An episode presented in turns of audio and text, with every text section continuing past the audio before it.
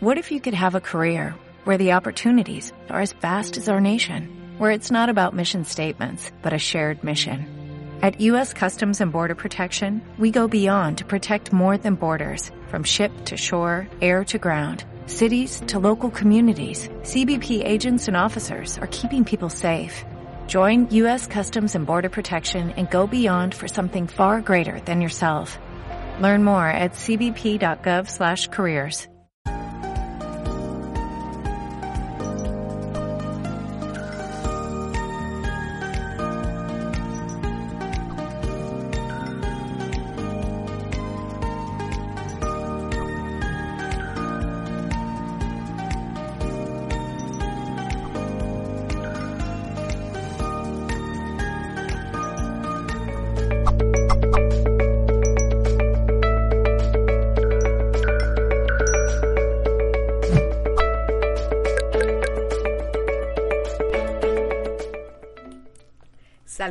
en nombre de todo nuestro equipo de Mindalia.com. Te queremos dar la bienvenida. El día de hoy nos acompaña Juan Antonio Vinuesa en este espacio que se titula De las virtudes del alma a los valores de la vida. Juan Antonio es experto en Reiki, es conferenciante y es escritor. Va a estar conversando con nosotros acerca de su trilogía de libros. Y antes de empezar con él, te quiero recordar que puedes disfrutar de este mismo espacio por medio de nuestra emisora de radio, Mindalia Radio Voz, donde te estamos ofreciendo 24 horas de información consciente. Para ir allí solo tienes que www.mindaliaradio.com y pues allí nos encontrarás. Vamos a darle ya la bienvenida a Juan Antonio Vinuesa. Juan Antonio, bienvenido a Mindalia. ¿Cómo estás hoy? Hola, muy buenas tardes. Pues estoy muy bien. Estoy muy bien, gracias muy felices de tenerte por acá. Eh, vamos a estar conversando contigo un poco acerca de tu trilogía de libros. Una trilogía que es bastante interesante. Estuvimos hablando un poquito antes de empezar. Y yo quiero, antes de hablar de los libros, por supuesto, vamos a hablar del autor del libro, vamos a hablar un poquito acerca de ti, de, de lo que haces y qué te lleva a tener esta inspiración de compartir con la gente un poco lo que ves, lo que eres, la tu forma de percibir el mundo. Juan, ¿qué me cuentas? ¿Quién es Juan? Bueno, Juan Antonio es una, soy una persona que mm, nació siendo autista. Eh, como hemos hablado antes, eh, no empecé a hablar bien hasta los nueve años y tuve, tuve unos de los comienzos muy difíciles, ¿no? Para comenzar a hablar. Y estuve yendo a terapias, a psicólogos y a través de ahí, hasta de los cuatro hasta los doce años, pues estuve yendo a psicólogos. Luego, a los trece años, tuve una experiencia. Me, como te he comentado antes, me caí de un tejado, ¿no? Y tuve mi, mi primera experiencia extracorporal, ¿no? Mm, luego un terapeuta me dijo que estuve eh, 20 minutos eh, fuera del cuerpo eh, experimentando y, y, a través de ahí, pues lo que conté fue que estuve experimentando unas virtudes, ¿no? Y cuando oí una voz que me dijo, no es tu momento, ¿no? Y es como si el cuerpo físico fuese una aspiradora y me introduje dentro del cuerpo otra vez. A partir de ahí desperté unas virtudes, ¿no? Sentía lo que pensaba la gente, eh, sentía cómo se sentía, ¿no? Y a partir de ahí y fui investigando qué, es lo que realmente me pasaba, porque yo no lo entendía realmente con 13 años. Y fui investigando, investigando y hasta descubrí que podía sentir lo que otras personas, comprendía lo que otras personas me decían, sin, pero me decía su mente, no lo que ellas me querían decir. Me encantó alguien, algo, perdona que te interrumpa, es que quiero, quiero um, traer algo a colación. Me encantó algo que me dijiste hace un ratito. Tú me dices, empecé a darme cuenta que las personas no decían lo que sentían y que tú sentías que eso era como de cierta forma hipocresía. Porque inclusive personas que estaban tristes, les preguntabas cómo estaban y decían, muy bien. ¿Pasa eso con frecuencia, Juan? ¿Estamos ocultando la forma como nos sentimos de forma muy frecuente? Sí, es como sentir eh, vergüenza de cómo te sientes, ¿no? Eh, eh, pero si realmente confías en la gente, confías en las personas que te quieren, puedes comentar realmente cómo, cómo te sientes realmente, ¿no? Mm, porque hay, hay personas que sienten que no, no se sienten con confianza de sentir lo que sienten y, hasta que explotan en esa, esa tristeza. Y realmente es bueno hablar, es bueno decir lo que uno siente, cómo uno piensa, a lo que siente realmente, porque si no, como una vez me explicaron a mí, lo que no se habla se enquista. Y eso es muy importante, decir lo que se siente y lo que se piensa. Tú tienes entonces, has sido te han dado el don de percibir el mundo de una forma que muchos de nosotros no tenemos la capacidad de ver ni que queramos, ni que estudiemos mm. lo que estudiemos, a lo mejor vamos a poder mm. percibir el mundo desde tu perspectiva y desde tu, tus capacidades. Tus libros, que los escribes en forma de ficción, son tres, cuentan una historia acerca de alguien que es como tú, Juan. Mm. Sí, ¿no? Porque eh, eh, la trilogía consiste en desde que nace un alma hasta que despierta la iluminación. Como, te, como he explicado antes, eh, eh, desde que nace un alma es muy importante ese aprendizaje y esa información, cómo nace un alma y de dónde nace, hasta que se encuentra con un guía que le va formando y le va respondiendo las preguntas para formarse eh, e encarnarse en el reino humano, pero antes hay que encarnar en el reino mineral, el reino vegetal y el reino animal y a través de ahí eh, vas ah, comprendiendo un poquito qué, son las virtudes, ¿no? ¿Qué es un alma encarnada en un cuerpo físico? Lo explico siempre desde la visión desde el alma. Y, ahí es el primer libro, Inquietudes de un alma joven. El segundo, Vivencias, que está dividido en dos partes. Ana, la protagonista, eh, experimenta en las primeras encarnaciones eh, egos a través de la familia de luz y, karma, ¿no? A través de ese ego se crea mucho karma. Entonces, eh, en la segunda parte empieza a transmutar ya ese, ego y ese karma a través de las llamas sagradas. De ahí de las virtudes del alma, las valores de la vida. ¿Cómo se transmutan esta, esta, estas, esos egos a esas virtudes, no? Nosotros como alma ya tenemos esas virtudes innatas, porque procedemos de Dios, del Creador. ¿Qué son esas virtudes? Son eh, como nosotros los sentidos, pues eh, el alma tiene esas virtudes en sí.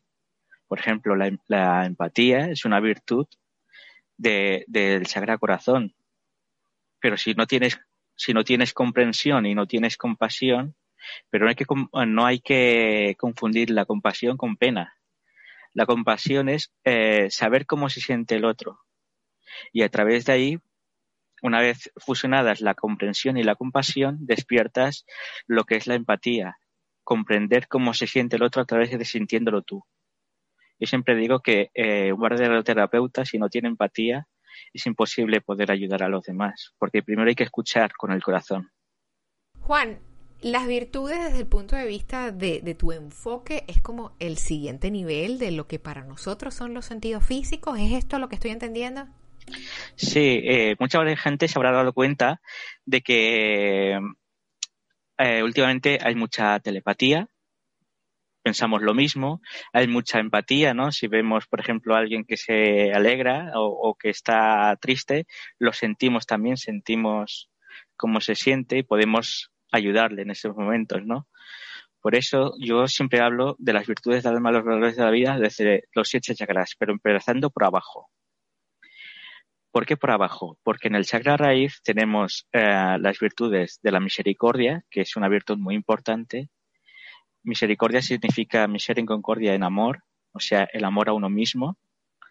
Es por donde hay que empezar siempre. Empieza, ah, también tenemos la virtud del perdón, que es muy importante, el perdón a uno mismo. Y la transmutación, la transmutación de esas emociones, de esas eh, energías, de esas experiencias a través del amor de la misericordia. Y a través de ahí nos podemos perdonar. En el segundo chakra tenemos la pureza de corazón y la ascensión. ¿Qué significa la pureza de corazón? Por ejemplo, cuando tenemos, cuando vemos a un recién nacido, es lo más puro que hay, es lo más inocente que hay, lo más energía blanca, ¿no? Pues nosotros tenemos también esa esencia, porque hemos nacido, hemos sido también bebés. Eh, lo que pasa es que hemos sido, hemos ido despertando los egos de la vanidad, por ejemplo. La vanidad eh, es el ego que eh, opaca las virtudes de, del sacro, que es donde están estas virtudes.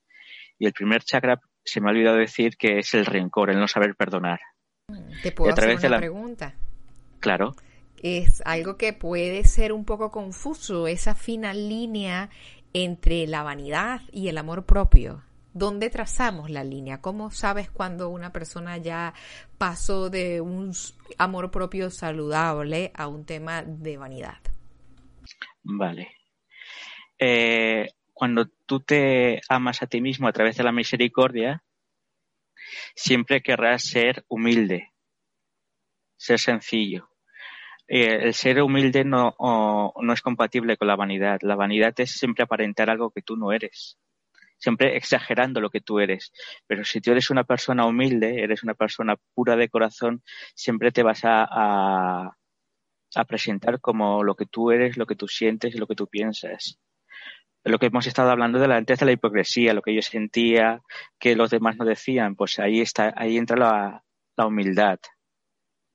Wow, qué interesante. Ah, me, me, haces pensar un poco, por ejemplo, en la vulnerabilidad. Tenemos una cultura en la que tendemos a, aparentar que somos este, fuertes y que nada nos afecta. Mm.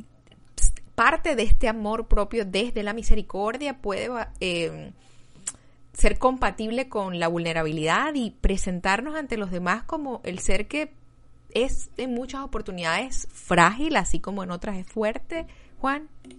Sí, mira, muchas veces eh, el, ser vulnerable nos hace despertar el ego de la vanidad, no querer representar lo que sentimos realmente, esa humildad, porque la gente eh, confunde mucho lo, que ser humilde con ser eh, una persona pobre, ser una persona con pocos sentimientos. No, eh, a través de la misericordia, a través de la pureza de corazón, tenemos que representar lo que realmente somos, lo que nacemos, porque somos un alma experimentando en un cuerpo físico, no somos un cuerpo experimentando en un, eh, teniendo un alma. Y, y el alma es lo que lo experimenta todo y no creyéndonos que somos el personaje. Por ejemplo, no, no es que yo sea Juan Antonio, es que soy eh, un alma experimentada en este cuerpo físico que representa al nombre de Juan Antonio, pero no soy Juan Antonio en sí. Juan Antonio es una, una personalidad que eh, nace cuando, la cuando le ponen ese nombre y cuando va a desencarnar es, es temporal. Juan Antonio muere, pero el alma continúa a través de las reencarnaciones. Ahora te quiero preguntar un poco, sabemos eh, quién es Juan y qué, qué, ha estado haciendo Juan durante esta última encarnación. Quiero que me hables ahora un poco acerca de los libros, ¿ok? Que es lo que nos trae acá. Ah, decides plantear todos estos conocimientos en forma de libro. Cuéntame en qué momento pasa eso. Verás, pues te comento, ¿no? Llegó una, una temporada en que yo estaba un poco triste, ¿no? y mi hermano me ofrece escribir, eh, no, no para eh, publicar un libro, sino escribir, escribir, todo lo que yo sentía, todo lo que yo he obtenido de conocimientos, ¿no? ¿Por qué? Eh, porque quiera o no, es, esos escritos quedan, quedan, ¿no? No solo digital, sino también los imprimía, como quedaban y demás. Llegó un momento en que conocí a una persona que me dijo que e, esos textos los podría publicar perfectamente en un libro porque son enseñanzas muy buenas, ¿no? Esas virtudes, cómo convertirlas a valores de la vida. Y, de ahí salió el primer libro de Inquietudes de un alma joven. A través de ahí. un poquito acerca del, del plot, de la trama de Inquietudes de un alma joven. ¿Qué pasa allí? ¿Qué pasa? Pues cuando nace Ana como un alma, se encuentra perdida en, el, eh, eh, en, la creación, en el cosmos, ¿no? Y se encuentra con, un guía y le va instruyendo, le va, le, le dice que es un alma que acaba de nacer de, de, Dios y le va instruyendo, le va preguntando a este alma todas las inquietudes que va teniendo de eso, inquietudes de un alma joven, y la va formando y le habla de las virtudes de las virtudes de las llamas sagradas, ¿no? Y etéricamente visitan todos los templos y cuando terminan de visitar los templos y ya tiene el conocimiento suficiente, encarna en el reino mineral como como cuarzos, como parte de, un planeta, ¿no? De roca madre, y después pasa por el reino vegetal, pasa por aloe vera, pasa por árboles encarnados, ¿no? Y luego pasa por el reino animal, eh, un caballo y un delfín. A través de estas experiencias son muy gratas porque lo narra como si lo estuviese viviendo desde dentro del delfín, ¿no? Qué belleza.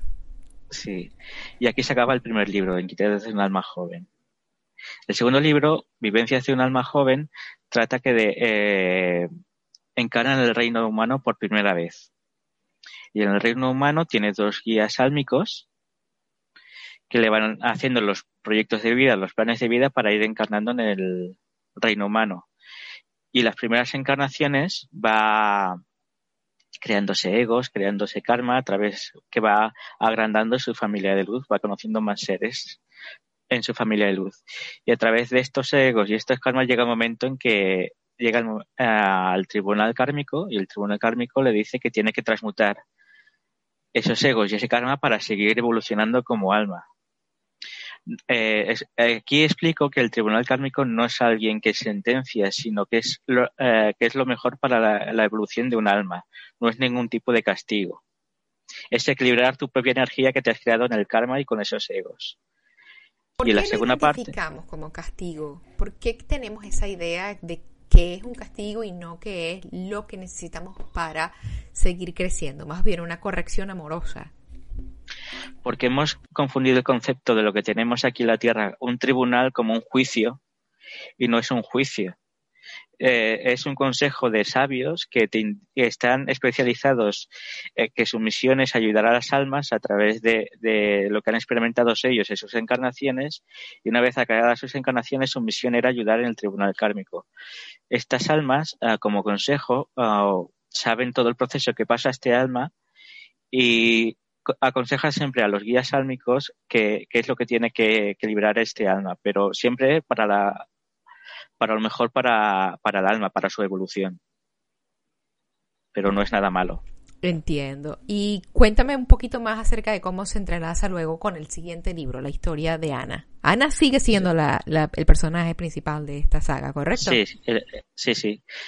Entonces, a, través de la segunda parte, que es cuando empieza a, transmutar esos egos y ese, karma, en las encarnaciones, Ana va haciendo viajes astrales y viajes etéricos a los templos, donde se encuentran las llamas sagradas. Y cada llama, por ejemplo, la llama de la transmutación, la llamada violeta, le ayudan a conocer lo que es la misericordia, lo que es eh, el perdón y lo que es la transmutación. Y, y, a través de unos ejercicios, unas meditaciones guiadas eh, por, por, unos seres que ya están en la iluminación, ayudan a Ana a, a ir transmutando ese karma y esos egos. Por ejemplo, eh, en el primer chakra tenemos el ego que el ego del rencor que opaca las virtudes tanto de la misericordia como del perdón y la transmutación. En el segundo chakra tenemos eh, el ego de, la vanidad. Entonces Ana va al templo de la llama de la purificación y allí conoce las virtudes de la pureza de corazón y la ascensión. Entonces, eh, a través de la, pureza de corazón va transmutando esa vanidad y va ascendiendo su conciencia a planos superiores de conciencia, ¿no? Eh, ¿Qué quiere decir planos superiores de conciencia? Quiere decir que su alma va despertando unos niveles superiores de conciencia en, su alma, no que vayamos a otras dimensiones superiores. Y a través de, esta llama va conociendo, va siendo Ana en las encarnaciones más humilde, más sencilla a la hora de, con su familia de luz, con su familia de sangre, con sus amigos, etcétera.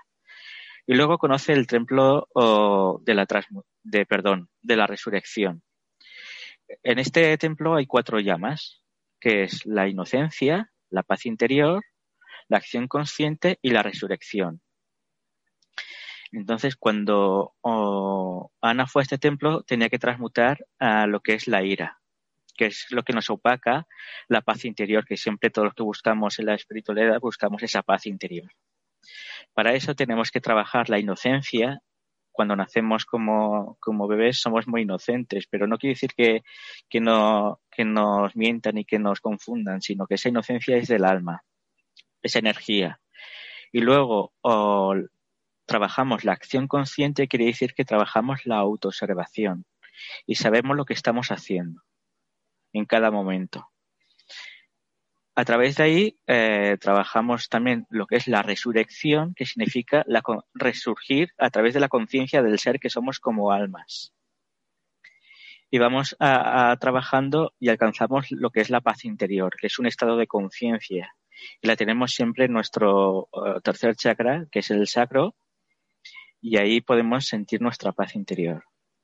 Un ejemplo que quiero poner aquí, que es que cuando nosotros tenemos mucha ira contenida, se nos eh, crean piedras en la vesícula. Se densifica esa ira y es ira contenida. Cuando nosotros eh, trabajamos lo que son las virtudes que te acabo de explicar, como la, inocencia, la acción consciente, la resurrección del ser, es cuando alcanzamos la paz interior. Por, eso, a la, eh, la historia de la humanidad siempre han sido más mujeres que hombres quienes han contenido esa ira. Por eso muchas mujeres siempre han sido operadas de, la vesícula. De vesícula. Juan, te quiero preguntar algo. Desde tu perspectiva, tú ya hemos venido conversando, sabemos que tienes la capacidad de ver la vida desde otra, desde otro ángulo, que te han sido dados muchos dones, que nos ves transparentes. no se te puede mentir, Juan. ¿Qué es para ti la vida? Ahora en este momento? ¿Qué has aprendido y qué crees que es esta experiencia? Pues mira, para mí la vida es una experiencia, es una escuela para el alma. el alma no evoluciona, sino encarna. Y tenemos que ser conscientes de que todos, yo veo que eh, tenemos nuestra familia de luz y cada alma tiene su familia de luz, pero si lo vemos de una perspectiva desde arriba, somos como las células de nuestro cuerpo. Cada una trabaja en un órgano, pero realmente trabaja para todo un cuerpo físico. Pues nosotros, como familia de luz eh, de toda la humanidad, somos como familia de luz, la familia de luz de la humanidad. Y para salir en, en la época en la que estamos, tenemos que saber cooperar, no competir. Cooperar, compartir, ver todo desde el corazón. Porque no es una carrera para ver quién sale antes de cualquier situación. Es para salir todo, toda la humanidad a, cogidos de la mano hacia adelante y, salir todos como una gran hermandad. ¿Por qué? Porque ahora que estamos, eh, estamos en una época que creemos que estamos en la época más densa de, la humanidad con todo esto de la pandemia. Pero realmente es una, es una época para despertar conciencia ¿Por qué para despertar conciencia? Porque eh, cuando alguien necesita algo, alguien necesita algo, cualquier persona despierta su comprensión, su compasión, su empatía para ayudar desde la humildad, desde la sencillez, para que nadie eh, le falte nada siempre que ha habido, por ejemplo, un terremoto o ha habido una catástrofe natural, siempre ha habido como recaudación y siempre ha habido alguien que siempre saca algo de más para poder ayudar a, quien ha sufrido. Y ahora ah, podemos ah, ayudarnos mutuamente ah, a salir de esta situación. ¿Cómo? Tomando conciencia a través de la autoobservación. ¿Cómo somos nosotros ante la vida? ¿Sentimos lo que estamos hablando? ¿Pensamos lo que estamos diciendo? Siempre eh, he dicho en mis conferencias y en mis cursos que hay que ser conscientes con lo que se dice, con lo que se hace, con lo que se piensa y lo que se siente. Hay que ir siempre en la misma dirección en esas cuatro actitudes. Porque si se piensa una cosa, se siente diferente, luego digo otra y luego hago totalmente lo diferente a lo que pienso, a lo que digo y a lo que siento, entonces eh, somos hipócritas con nosotros mismos. Y si somos con nosotros mismos, lo somos con los demás. Por eso, lo que hemos estado hablando antes de la hipocresía, somos hipócritas con nosotros mismos. Cuando trabajamos eh, eh, en mis cursos las virtudes del alma, los valores de la vida, lo que hacemos es no tener que perdonar a los demás, sino a nosotros mismos. Perdonarnos ante cómo hemos actuado ante esas situaciones. Teníamos otra conciencia que ahora no tenemos. Entonces, ahora lo haría de forma diferente, sí, pero con la conciencia que tenías antes era lo mejor, porque si lo hiciste de esa manera es porque ahora tienes esa conciencia.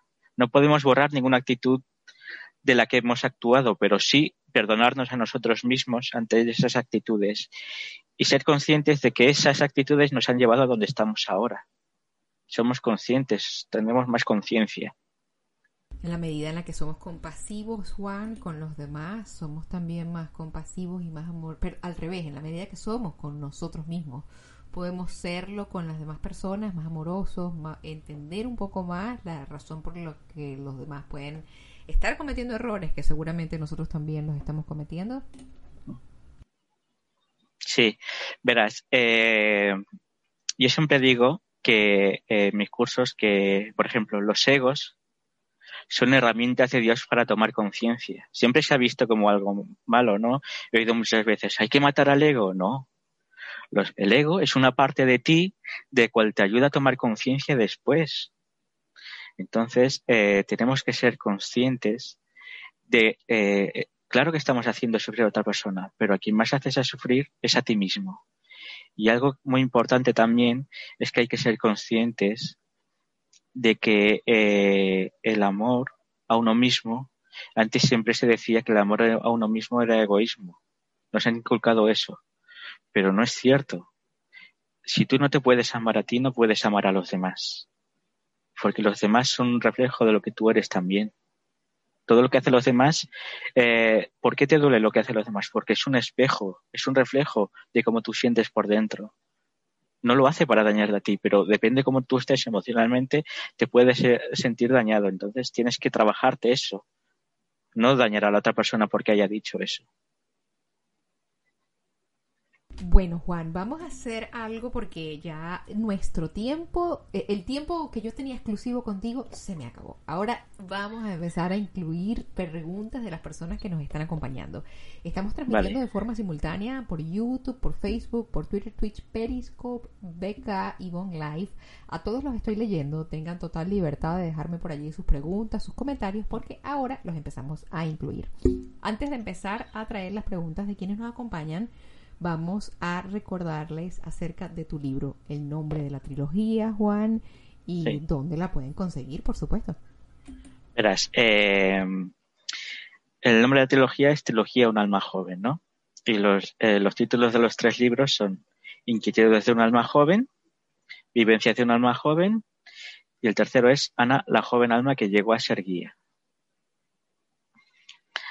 ¿Y dónde lo podemos conseguir? Pues yo he creado una librería virtual que se llama libreriaesenciadeletras.net.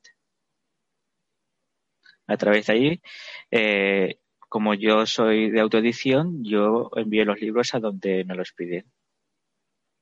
Perfecto. Bueno, vamos entonces a integrar la primera pregunta, la hace Noé Vida. Es Noemí mm. desde España. Me siento un alma sin guía. Algunos días siento que tengo virtudes en mi alma para los demás, pero no a mí. Me automaltrato psicológica y físicamente. La vida me duele. ¿Solución? A ver, eh, hemos estado hablando antes de la autoobservación, ¿no? Eh, ¿Por qué nos sentimos así? Eh, muchas veces nos preguntamos el por qué, pero realmente es ¿para qué nos sentimos así? ¿Somos conscientes de que nos estamos maltratando, somos conscientes de cómo nos dirigimos a nosotros.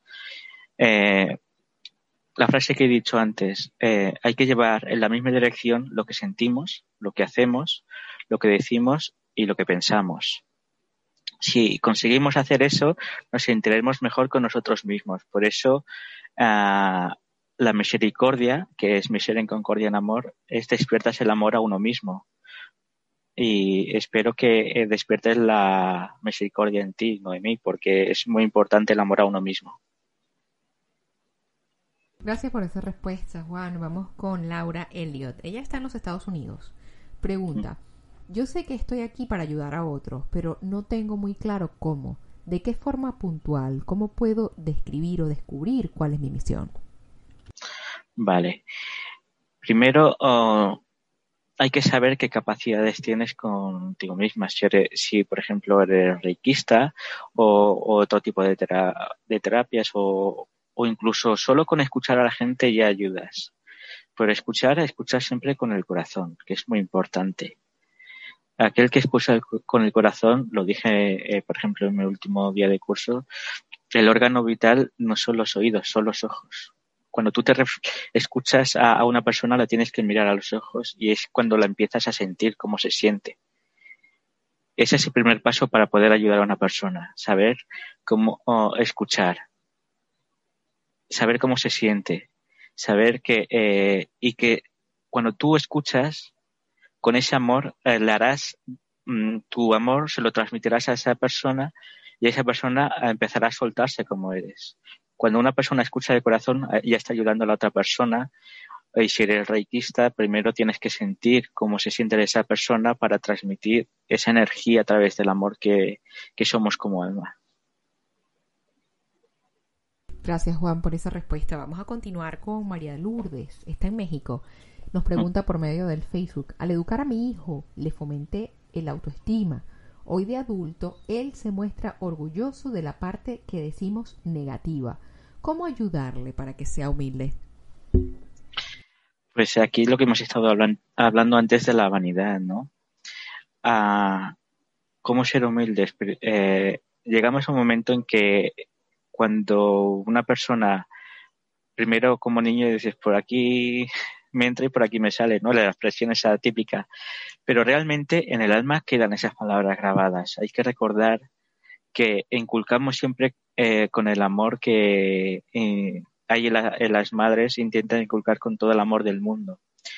Luego, no depende de, de, las madres el resultado, porque también ahí entra la personalidad, ahí entra lo que tiene que experimentar en esa encarnación, ¿no?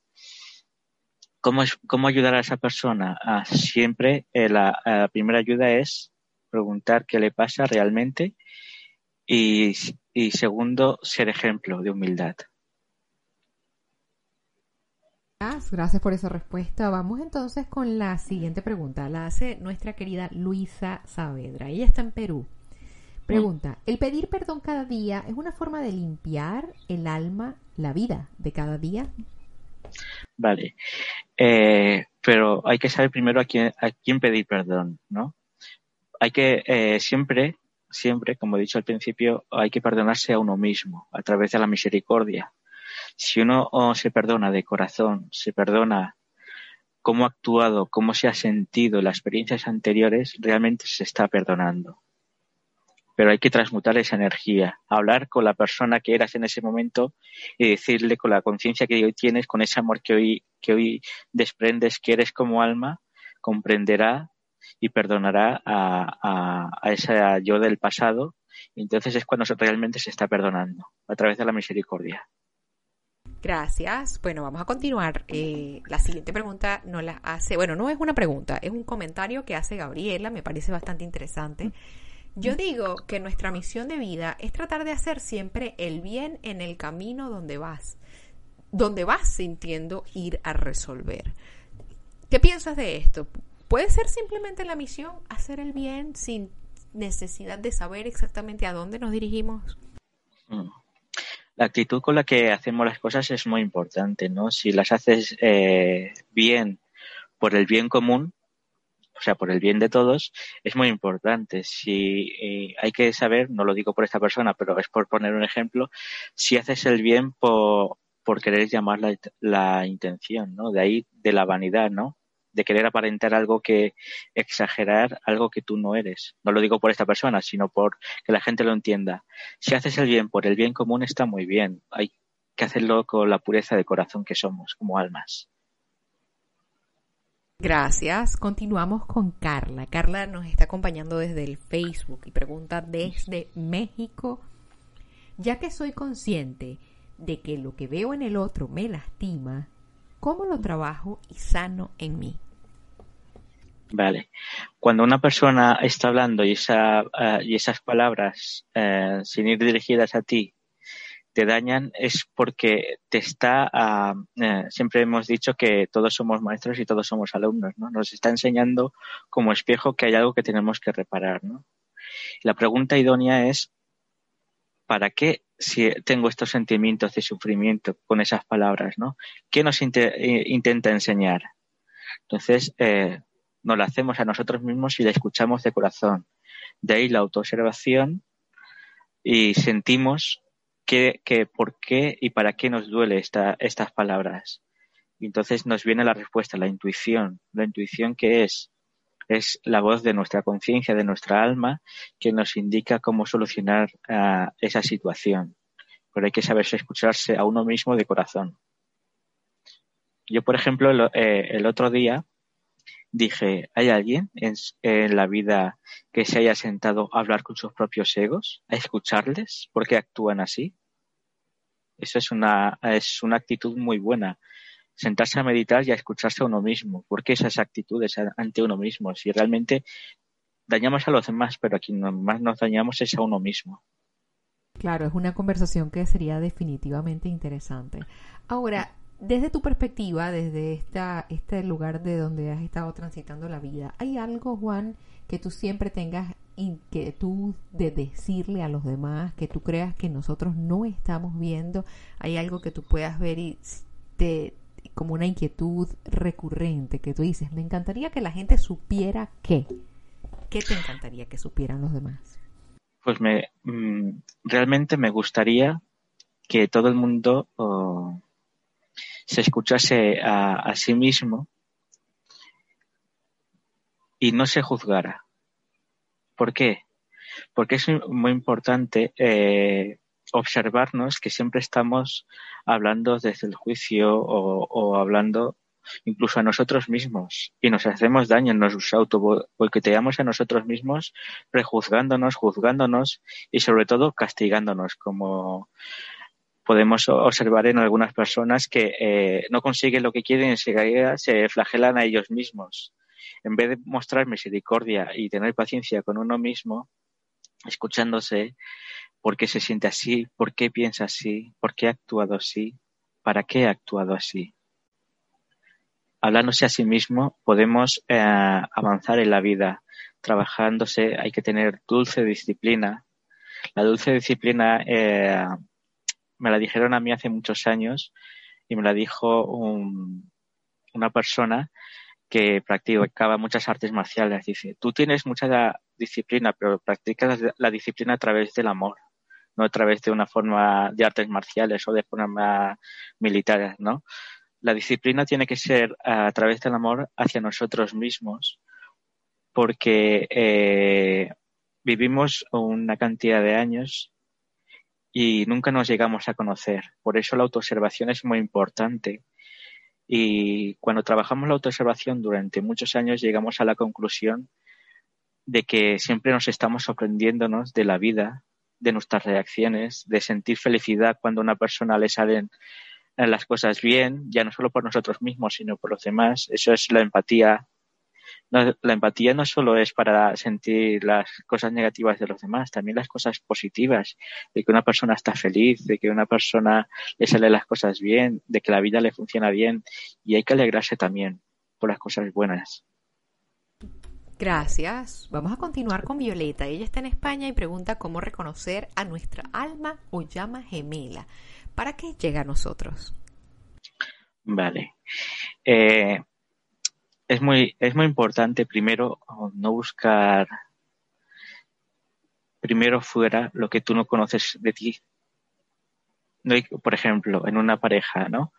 No busques a la mujer perfecta. Busca tú ser el hombre perfecto para esa persona que te va a llegar.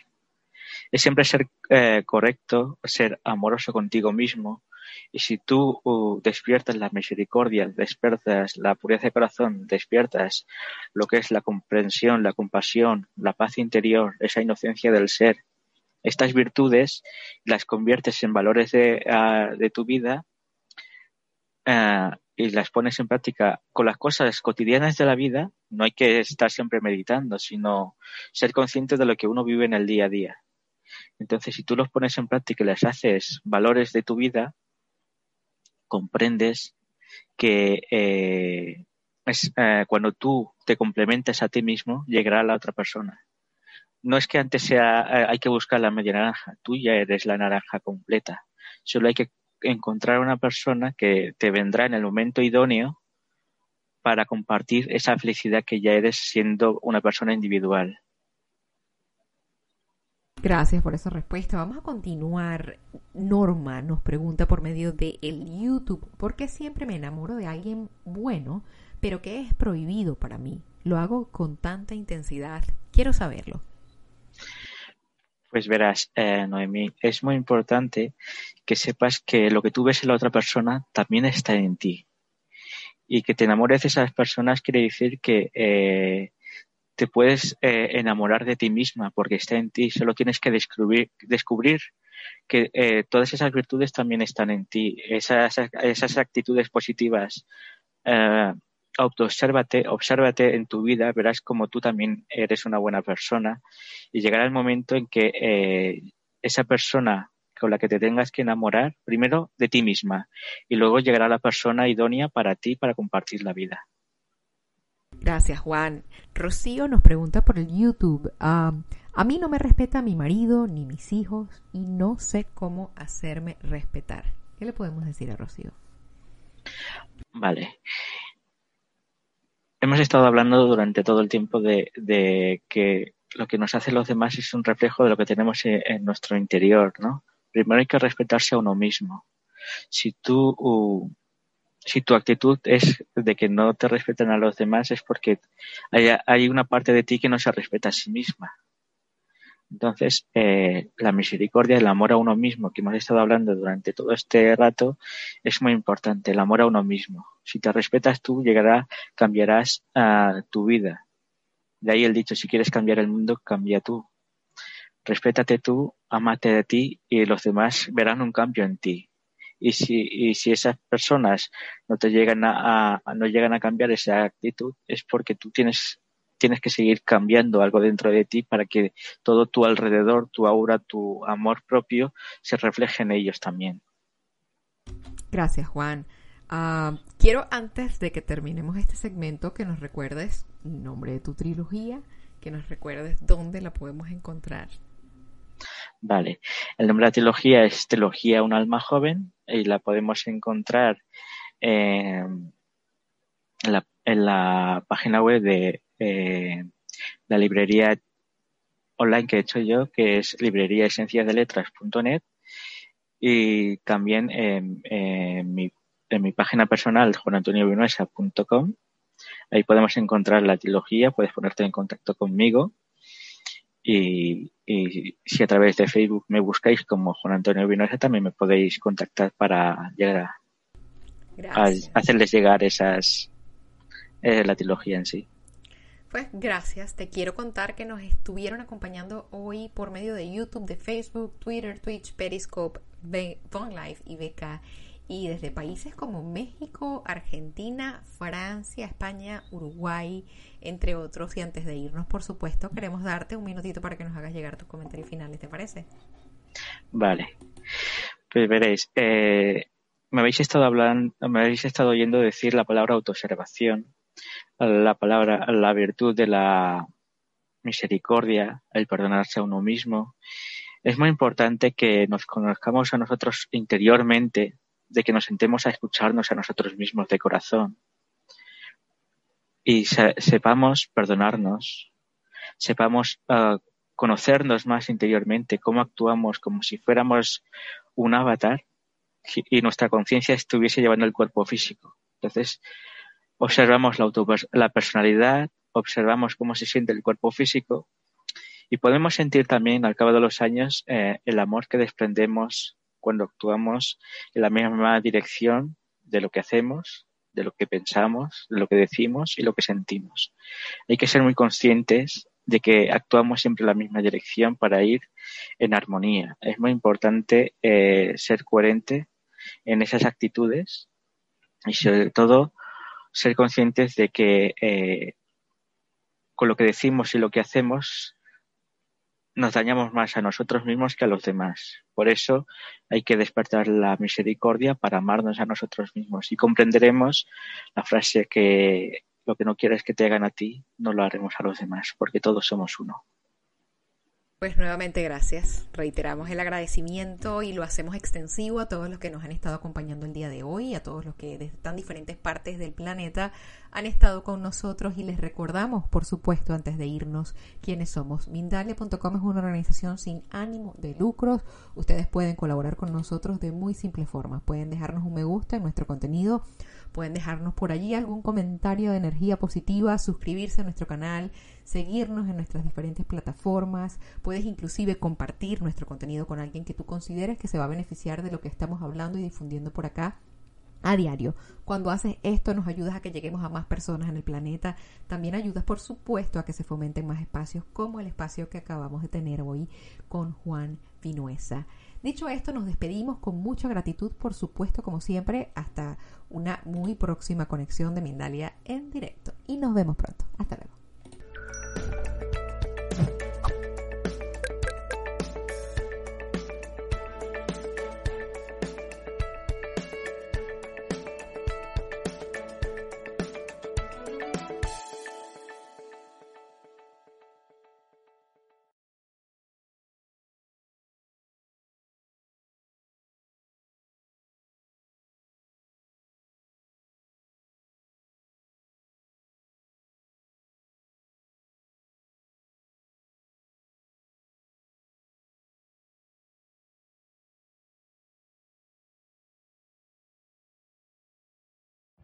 Every day, we rise, challenging ourselves to work for what we believe in.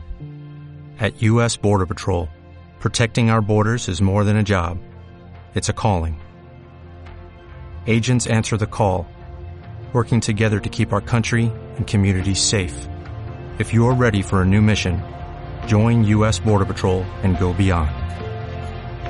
Learn more at cbp.gov slash careers.